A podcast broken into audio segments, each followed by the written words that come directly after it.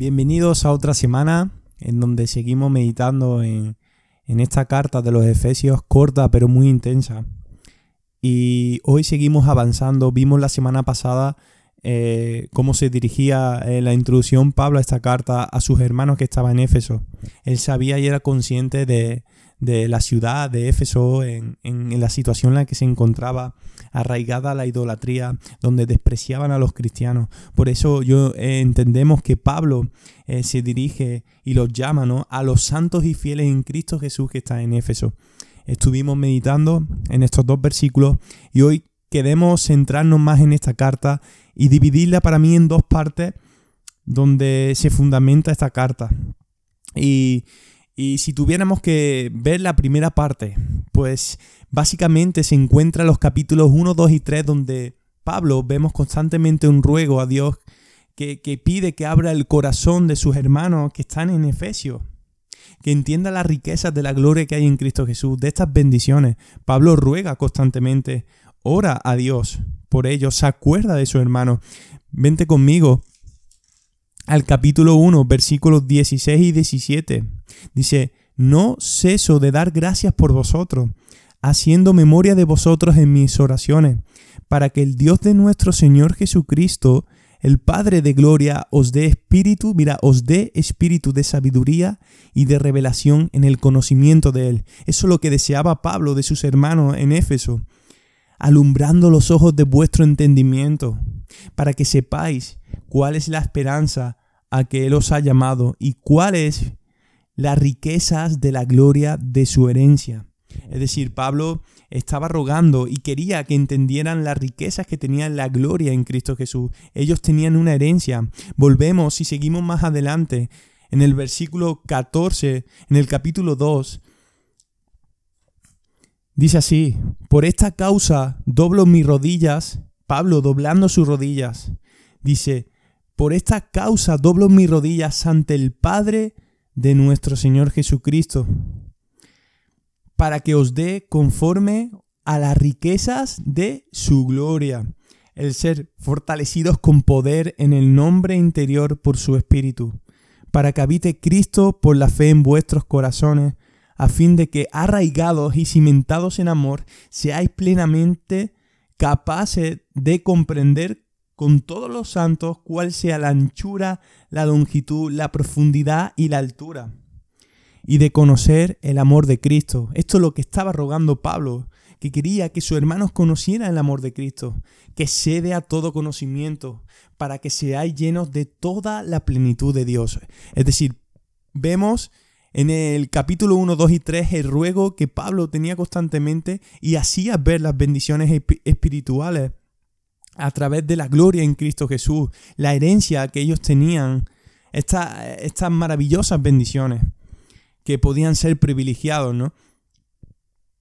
Pero estas bendiciones eh, se basa en principio, hay muchas bendiciones aquí, pero una de las que más a mí me llega y la que más agradecido y eternamente voy a estar agradecida es porque soy salvo por gracia porque soy justificado sin merecerlo.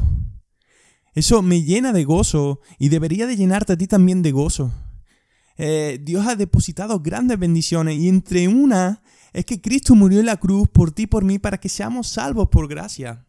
Esto no es por mérito de nosotros, sino es por, es por don de Dios, es porque Dios eh, lo ha hecho. Y en el capítulo 2 lo vemos que somos salvos por gracia y, esta bendición llama a la esperanza. Otra bendición que Pablo está contando a sus hermanos es la esperanza, la reconciliación en Cristo. Sois salvos por gracia, hermano. Está diciendo. Vete conmigo al capítulo 2, versículo 1. Dice, y Él os dio vida, vida a vosotros, cuando estabais muertos en vuestros delitos y pecados. Pero Dios, que es rico en misericordia, por su gran amor con que nos amó, aun estando nosotros muertos en pecado, nos dio vida juntamente con Cristo. Por gracia sois salvos. Tú y yo por gracia somos salvos. Y juntamente con Él nos resucitó. Y asimismo nos hizo sentar en los lugares celestiales con Cristo Jesús. wow, increíble. El, ver que, que estábamos muertos en nuestros pecados, al igual que Éfeso, eh, la gente le estaba diciendo, Pablo, hey, mira la reconciliación, mira esta bendición, mira esta bendición que tenemos tú y yo, no por mérito nuestro, sino eh, aquí lo vemos reflejado y que estas bendiciones que, que, los efesios han recibido no es porque hayan hecho algo para Dios, sino porque Pablo aquí nos deja bien claro que estas bendiciones ellos las han recibido porque Dios quiso dárselas, simplemente. Dios decidió bendecir a los efesios antes de la fundación del mundo. Incluso los efesios estaban muertos todavía en sus pecados y Dios lo hizo decidió bendecir a este grupo de personas que no merecían ser bendecidas. Tú y yo no merecíamos ser bendecidos. La paga del pecado es muerte y nosotros merecíamos la muerte. Eso es pura gracia. Y, lo, Dios quiso hacerlo así por su soberanía. Entonces vemos claramente que en estos tres capítulos nos muestra las bendiciones que tenemos en Cristo Jesús, ¿no? la herencia eh, eh, el ser salvo por gracia.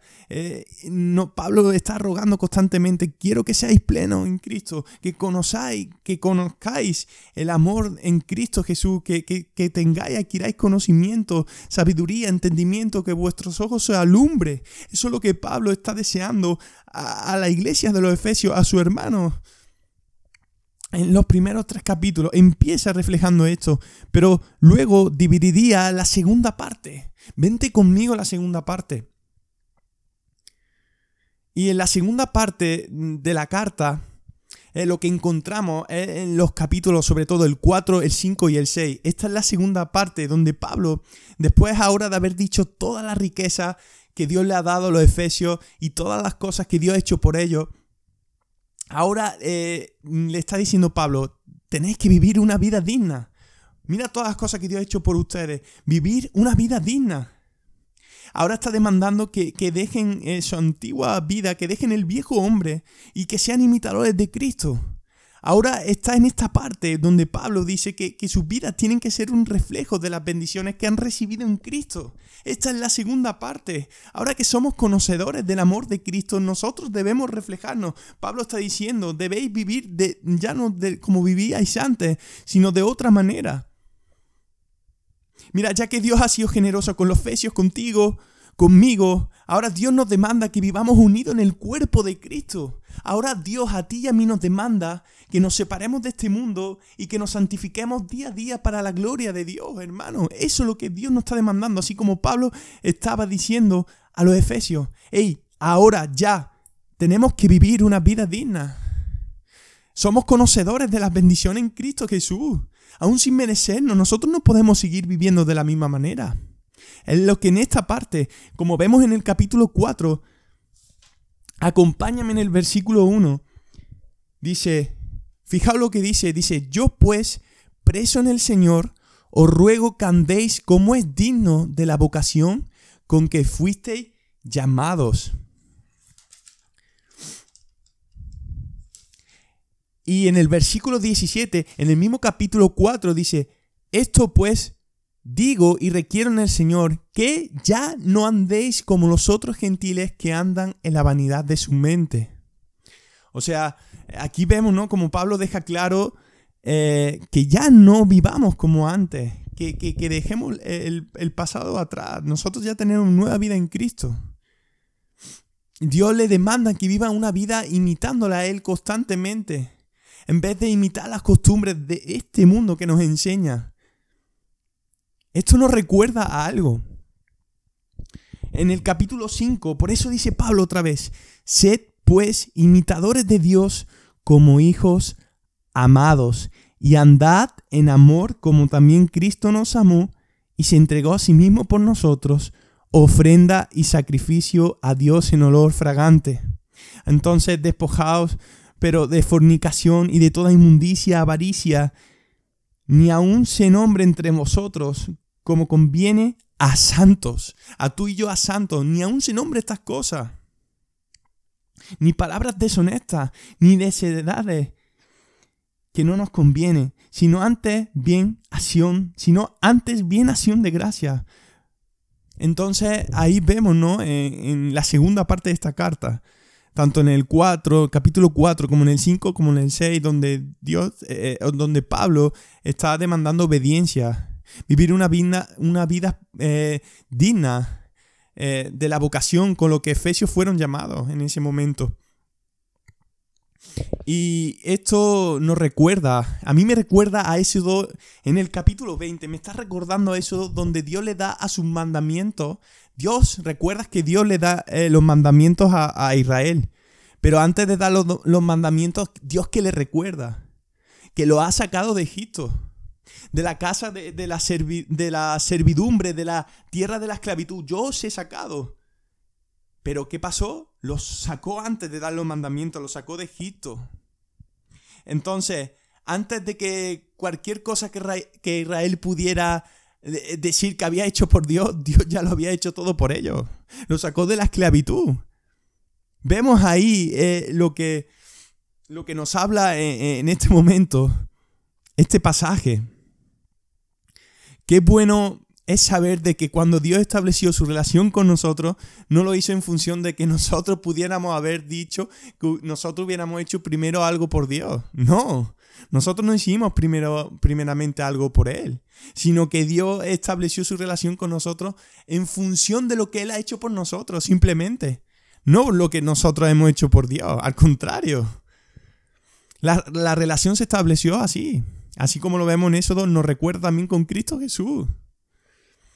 Mira, si, si tú, eh, porque muchas veces hemos pensado que, si dejamos de decir malas palabras o si comenzamos a ir a la iglesia, empezamos a vivir una vida eh, en santidad o, nos apartamos del mal, eh, Dios no, nos va a amar finalmente, eternamente. Mira, estás equivocado porque la Biblia nos recuerda nos recuerda que, que, nosotros la amamos a Él porque Él nos amó primero a nosotros.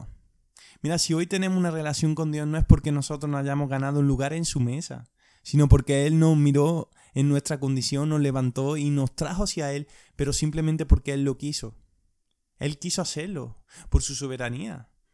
Eh, su gracia soberana operó en nuestra vida y nos benefició simplemente porque Él quiso y ya está. Y nuestra obediencia a Él es el resultado, es el fruto de lo que Él ha hecho por nosotros. No obedecemos a Dios para ganar sus bendiciones. Obedecemos a Dios en respuesta a las bendiciones que Él ya nos ha dado en Cristo Jesús. Por eso en, estos capítulos eh, Pablo quería que la vida de los efesios fuera un ejemplo al mundo de que Dios había sido bueno con ellos. Entonces Pablo hace ver lo bueno que Dios ha, sido con ellos los capítulos 1, 2 y 3. Y luego eh, mm, en el capítulo 4, 5 y 6 le recalca, ah, esto tiene que ser fruto. No, ustedes tenéis que andar y vivir una vida plena. Soy llamado en Cristo Jesús. Eh, entonces, eh, esto me dejó mucho que hablar y pensar y espero que haya sido de bendición para tu vida y que nosotros podamos seguir viviendo una vida plena en Cristo Jesús y que tenemos la bendición más grande, es que somos salvos por gracia. Es que somos reconciliados, que puedes levantarte y decir, es que estaba eh, estaba eh, muerto en mi delito, en mi pecado, pero soy justificado por Cristo, ese don, ese regalo que Dios me ha dado. Soy justificado en Cristo Jesús. Puedo mirar y decir, es que soy perdonado por el amado. Es una bendición celestial. Que es entendible porque no se entiende, pero Dios la ha hecho por ti y por mí. Y espero que te haya servido estos capítulos. Nos veremos la siguiente semana en el último episodio de esta serie de Efesios. Espero que haya sido de bendición para tu vida y seguiremos aquí compartiendo, exponiendo la simpleza, mm, eh, intentando ver eh, la, palabra de Dios y meditar en ella para, para, que sea de bendición para nuestra vida. Y sin más te dejo que tengas buena semana y espero que haya sido de bendición esta reflexión para tu vida. Un abrazo y que Dios te bendiga grandemente.